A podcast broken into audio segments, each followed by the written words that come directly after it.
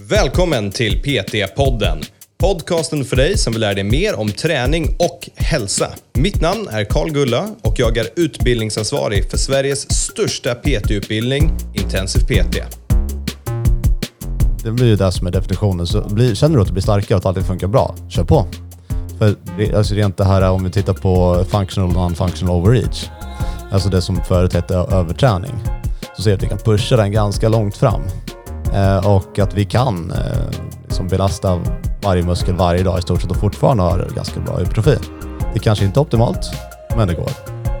Välkomna till PT-podden allihopa. Idag har vi ett jättespännande avsnitt för er, precis som vanligt. Och det här är stort, för det är bålträning. Och allt du behöver veta om bålträning. Nu jag förstår, du kanske tänker, jag gör min planka, jag gör mina situps. Behöver jag verkligen veta mycket mer än det? Och svaret är såklart ja. Det finns mycket mer att ha koll på när det gäller just bålträning. Och det vi kommer gå igenom här idag, det är bålens muskulatur, vad vi behöver veta och sen då primärt hur vi tränar den. För det är inte bara situps, utan det, det finns mer att gå igenom. Så idag har vi med oss Andreas som vanligt, som ska förklara allt vi behöver veta om bålträning. Nu kommer avsnittet jag har väntat på så länge. Äntligen är det dags. Andreas, hur, hur, hur får man ett sexpack? Berätta. Eh, du måste sluta äta så mycket som du gör. Aj då, okej. Okay. Men om jag får äta hur mycket jag vill och träna bålmassa, kommer det funka? Ja, kanske. Kanske. Okej, okay. ja men där har ni den allihopa. Det var allt du behöver veta om bålträning. Um, ät vad ni vill och träna massa bål. Ja. Nej, men det, det, är ju inte så komplicerat som folk verkar tro. Det finns ju böcker om hur du får uh, magmuskler. Ja. Och det är varenda liksom, sån här tidning, så speciellt när det börjar bli liksom, efter jul så är det bort med julmaten, eh, sexpacket yeah. inför beachsäsongen. Så, ja, det är ju julmaten specifikt som gör det. Ja. Men det här avsnittet ska väl inte handla om att få fram ett sexpack? Jag hoppas bålträning generellt har lite mer funktionellt än så. Ja, ja men precis. Så det, vi, vi, kan väl slänga in lite grann om sexpack. Det är ju clickbait här. Vi vill ha folk, om vi säger hur får du en, ja, lär dig mer om core, då får vi tusen lyssningar. Säger vi lär dig allt om att få ett sexpack, då har vi en miljard lyssningar. Det, vi måste tänka lite framåt. Men okay. det vi gör är att vi lurar in er. Så, eller vet du vad, jag kommer faktiskt inte ens göra det. Avsnittet kommer heta allt du behöver veta om Bålträning. Ja, eller mage, ja, no, någonting sånt. Jag kommer inte clickbaita in er. Men, um, men då, är, ja, då är vi redo att dyka in i det helt Normalt enkelt. sett så gör vi att jag går igenom vilka muskler och vilken funktion de har. Vill du testa? Nej. Du vill inte det? Nej. Kan du? Nej. Okej. Okay. Den den första den kan ju, rectus abdominis. Precis, stora, det är ju, sexpackmuskeln. Den är ju ja, fin. Ja. Och den har ju en funktion i stort sett. Rectus abdominis, det, det, är den ni vill ska vara synlig helt enkelt. Ja. ja. Så folk har en idé om vart vi är på kroppen. Ja, sexpacket. Eh, den böjer överkroppen framåt. Mm. Det är funktionen för den. En flexion i torso. Ja. Så, och den gör inte så mycket annat. Det här kommer vi komma tillbaka till sen när vi pratar om hur man tränar den. Mm. Sen har vi ju eh, två stycken sneda bugmuskler. Oblikerna. Ja. Internus, externus. Korrekt. Mm. Och de eh, har lite mer funktion. Eh, de kan vara med och assistera vid eh, fällning av torson. Och det är de här som också är lateralflektioner va? Ja. Så de gör ipsilateral och kontralateral lateralflexion. Och sen roterar de också, så de vrider i sidled. Mm. Så de finns massa bra man kan göra med. Mm. Sen har vi ju transversus. Djupa bålmuskulaturen. Ja, den som går på tären, precis som transversus säger att den gör. Ja, och precis. Det är ju i namnet. Och det här är liksom det korsettmuskulaturen som ja. hittar anspänningen när vi ska göra, ja, i, även om vi ska existera, men folk brukar väl koppla det till tunga lyft och sådana saker. Ja, och den förflyttar ju inte kroppen på något sätt. Den liksom böjer inte eller roterar eller vrider på något sätt. Den, den gör ju det vi kallar för buktryck. Ja, stabiliserar. Bukpress. Eh, så den, eh, den sitter längst in där och eh, gör det den ska när det är tungt på stången. Så när vi pratar bålträning så har vi rectus abdominis, eh, internus externus och eh, transversus. Ja. ja. Och eh, då vill vi väl kanske träna alla fyra. Absolut, eller nej, de flesta skiter ju fullständigt i att ha ett sexpack och missförstår det konceptet. Så när, när de tänker bålträning så tänker de att jag får ett synligt sexpack. Ska, ja. ska vi bara slå hål på den här myten lite snabbt? Ja, jag vet inte riktigt vilken myt du menar här, att, att det räcker att träna. Ja men precis, att det, det är ju sexpacket, det är ju inte nödvändigtvis någonting du tränar dig till. Du måste ha ett lågt kroppsfett för att Ja, det ska, alltså, faktiskt ska synas. Att det är rutor, alltså muskeln är ju segmenterad från Ja. början, så alla har ju rutorna. Precis. Men sen träning gör ju att varje segment i muskeln växer. Mhm. Och sen eh, att du dumpar fettet gör att det faktiskt syns också, att det försvinner lagret som ligger ovanför det subkutana fettet. Så för de som lyssnar på det här och tänkte, ah, men vet du vad, jag vill lära mig, jag, jag vill få ett synligt sexpack. Då är svaret, fortsätt träna magen, men kanske också lyssna på våra kostavsnitt. Ja. För att få lite idé om att gå ner i kroppsfett till exempel. För att få synliga magmuskler. Men så om det blir eh, din prio ett, då börjar vi prata om också rectus abdominis och hur vi tränar den. Det tycker jag. Och vi sa ju att tyvärr så är det väldigt simpelt. Den böjer över kroppen framåt. Så definition av alla sit-up liknande rörelser. Ja, precis. Och eh, det som den stora missuppfattningen här ver- verkar enligt mig vara att den har någon funktion över vad våra ben gör. Mhm. Så att vi ligger på marken och fäller, alltså olika benfällningar. Ja, Men eh, den, den fäster ju absolut inte på femur. nej. Så den kan inte dra i benen. Samma sak som jag hänger i pull-up-räcke och böjer upp mina knän och Ja, fötter. om det är det enda som händer, Och att du hänger och drar upp dina knän, Mm. då gör du en flexion i kox, alltså du gör en höftböjning. Ja, Och det är ju iliopsoas iliacus primärt som kommer göra den rörelsen och den är ju inte kopplad till bålen på något sätt. ja. Eh, så ska man göra sådana typer av rörelser så ska du fokusera på vad som händer i överkroppen. Att du får en böjning av överkroppen. Så att om du ska dra upp benen så drar du också sen upp höften. ja. Men det är fortfarande inte det mest effektiva du kan göra för att träna bålen. Om du vill dessutom träna våra höftböjare, absolut. Precis, för det måste ju lägga till. Det, är det så att du står där och gör hanging knee raises, det, det känns ju i bålen. Ja, absolut. Men det är inte rectus abdominis som utför aktiva arbetet, som inte gör flexion i Ja, det torsen. gör ju inte mest av arbetet i alla fall. Och sen så för, för att kunna hänga där och inte börja gunga så måste du ju ha en anspänning i kroppen också. Och då är vi lite kanske mer inne på internus, externus, transversus. Ja, det är som de, de statiska kontraktionerna av det här. Mm.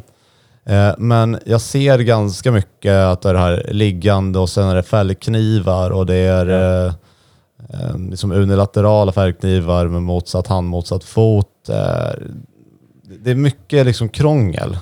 Och det, det säger mig att man inte riktigt förstått muskeln. Ja, men det beror väl på. Om, om man säger bålträning, då är det fine. Ja, Eller? alltså, så fort du börjar böja i, i höften så får du ju någonting annat som händer primärt. Ja, men då har vi transversus, ska vi in och stabilisera, så vi utmanar den i olika positioner för att jobba och Ja, stabilisera. vi kommer till transversus sen. Ja, att jag är precis, inte men- helt, eh, håller inte helt med riktigt om det heller. Okej, okej, okej. Så, men bara så här, tänker ni den tanken, då, då vet ni Andreas kommer snart komma och såga den också antar jag. Men tillbaka till rectus abdominis, tillbaka Ja. till sexpacket då. Så, så allt verkar vara krångligt. Okej, men ge oss svaret då. Vad är lösningen?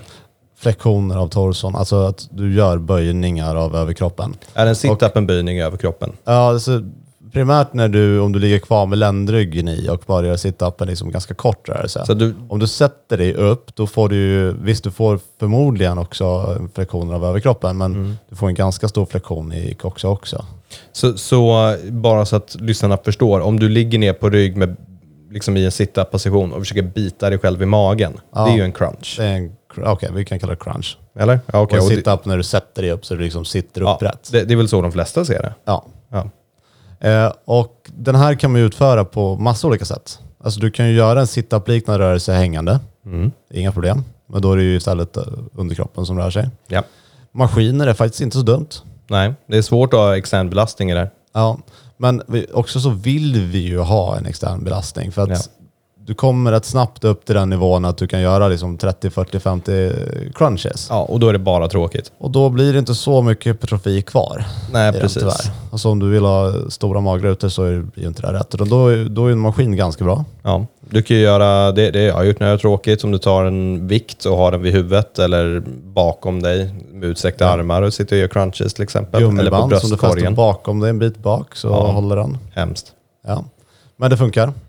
Eh, det går även att göra den i, i kabeldragsliknande rörelser. Det, det är viktigt att tänka på det. För jag har sett många som sitter i kabeldragen och gör nästan som att de ber. Har du sett Ja. det? De fäller hela överkroppen framåt. Ja. Och det enda de gör då, det är ju en höftböjning. Precis, utan här är det snarare att du ska sitta där, hålla i kabeln och bita dig själv i magen. i, i naveln igen. Ja. Eh, så den är tyvärr inte, det finns inte så jättemycket mer. Om du vill specifikt bara träna rectus abdominis, då är det bara det du ska göra. Flexion i torso. Ja. Pang. Eh, sen har vi ju internus och externus. Man behöver inte skilja på dem. För de är, alltså, igen, det är antingen ipsi eller kontralateralt som funktionen för dem. Men när det kommer till träning så är det helt irrelevant. Mhm. Utan eh, du kommer förmodligen ha någon typ av rotationsövning Ja. och du kommer ha kanske någon typ av lateral flexionövning om du specifikt vill träna de här. Okej, se med ett exempel på en rotation och en lateral flexionsövning. Ja men ta en, en eh, russian twist till exempel. Så när jag ligger ner på golvet, har knäna uppe och vrider över kroppen med vikt. Ja, det skulle vara ett exempel. Sen tycker jag personligen att det är bättre att göra den här stående. Eh, för då får du inte den här statiska flexionen i höften utan då får du en, en liksom från höft och neråt en anatomisk grundposition. Ja. Så jag tycker det är bättre med du sätter en skivstång i, i hörnet mellan två väggar till exempel. Eller om du har till och med så här fäste för den att göra. Ja. Fäst lite vikt på, sen roterar du skivstången precis som du hade gjort om du gjorde en russian twist. Ja. Eh, Det som är viktigt att tänka på här det är att på något sätt försöka få att den här rörelsen blir armarna isolerat. Armarna är bara fryst i den positionen med. De är cementerade i position och sen vrider du överkroppen. Så att det inte står stilla med överkropp och vrider armarna fram och tillbaka. Då blir det inte en bra Nej. magövning. Precis, då får du inte den här rotationen. Nej. Så är det bara armar och du inte roterar i bålen, då, ja, då får du inte det. Ja. Eh, sen har vi ju lateralflektionerna. För då har vi ju rotation och det kan man ju lösa ganska enkelt. Eh, lateralflektionerna tycker jag personligen är lite svårare. Eh, för att den klassiska när du gör lateralflexion, du står med en hantel i ena handen Ja. och sen böjer du åt sidan. Och du står upp när du gör det här Ja. böjer dig från höger till vänster och vänster till höger. Det blir ganska lite range of motion. Mm, den är kort. Ja. Så jag är inte något jättestort fan av den. Mm. Och sen är det så lätt att, att börja vrida så att det inte blir en ren lateralflexion längre utan att kroppen böjs framåt eller bakåt eller att den inte är rakt åt sidan. Ja, då, då är ju windmills en ganska bra övning att göra istället. Ja, varför inte om man kan? Mm. För då får man ju en rätt stor eh, lateralflexion. Ja. Det kan ju också sätta en folk, typ eh, om man är en GHD så är man på sidan så man kan få en ganska stor range of motion och komma ner och upp och ner och upp Ja. från sidan. Det blir också stor range of motion, precis. Mm. Eh, man kan ju göra olika typer av sneda lyft i eh, eh, hängande position också. Ja, Att du lyfter liksom ben åt sidan. ja. Eh, Jag undrar om du gör en crunch åt sidan. Alltså, eh, något som brukar vara lättare för folk att, att in, få lite mer range of motion att du ligger som vanligt men du har benen åt sidan så att ditt Mm. bäcken tippar typ 45 grader upp mot taket. Ja, För då blir den ju inte helt rak. Då kan Mm. du fortfarande göra helt raka situps. ja. Så får du också med och då får du lite, lite rectus också. Eh, Upplever inte du också att när man har PT-kunder, ehm, om man gör lite internus och externus träning och gör de här lateralflektionerna, att den träningsverken de får är bland de roligaste att ha dem klaga om sen? Jo, kanske. Att de kommer och bara, jag, jag vet inte vad som hände, men jag skulle vrida mig och så fanns det en magmuskel som bara, "Ugh", Ja. som jag inte ens visste att jag hade. Och det finns väl inget som är så illa som när du har kört ett magpass och sen känner du mot kvällen, samma kväll, att jag håller på att bli förkyld. Ja, Då vet man att man har problem imorgon. ja då, då kommer det göra ont att gå upp, då är det bara sjukskriva det. Ja. Eh, nej, så, så externus internus, de behöver kanske inte så mycket mer än så. Mm. Sen har vi ju den sista, transversus. Vad gör du där? Så det här är väl den svåraste, men också den enklaste. För att all sorts stabilitetsträning, allt från en planka till att göra ett knäböj och öva på att stabilisera, kommer väl ändå hjälpa dig, lära dig aktivera transversus, eller? Ja, för där finns det ju lite, lite kontroversiellt liksom, åsikter om hur man ska träna den. Mhm. För eh, plankan är ju en klassiker, Mm. men det kan ju också ifrågasättas vad, hur bra är plankan egentligen? Ja, det, det, men då är det väl ändå att vi går in i frågan av hur översättbara är den till andra övningar och sånt? Eller? Ja, och hur, hur effektiv är den? Hur mycket Ja. aktiverar den här eh, Ja. faktiskt transversusmuskulaturen? Ja, för där får ju ryggen jobba jättemycket bara för att Ja, det stabilisera. eller? allt, du, du ska hålla hela kroppen rak där. Mm, sure. Eh, så att, eh, jag är inget jättefan av, av plankan. Bland nybörjare så, så kan jag ha den för att de ska lära sig. Det, det är en ganska enkel sak att göra med läxa. Mm. Att du ska faktiskt göra det här. Och sen om inte det bygger upp jättemycket liksom, bålstyrka så bygger det ändå compliance. Ja. För att om jag säger att en gång om dagen ska du göra plankan så länge du kan. De kommer göra det för att det tar dem en minut bara. Ja. Och det är extremt mätbart. Ja. Jag försöker slå det liksom med 10 sekunder varje gång.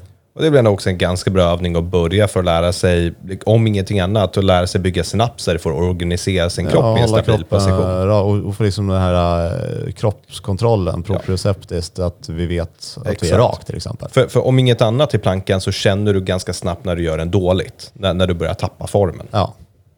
Eh, nej, men så, så den, ja, nybörjare, absolut.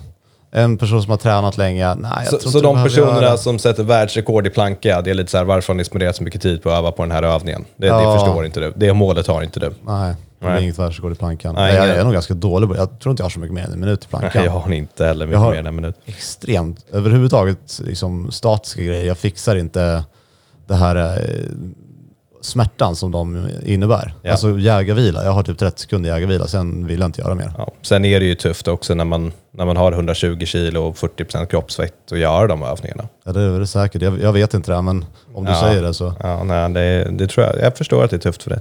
Så bättre bålträning eller transversusträning är ju att man faktiskt ser till att försöka tänka bålträningen när du gör en knäböj eller att du gör ett marklyft. Mm.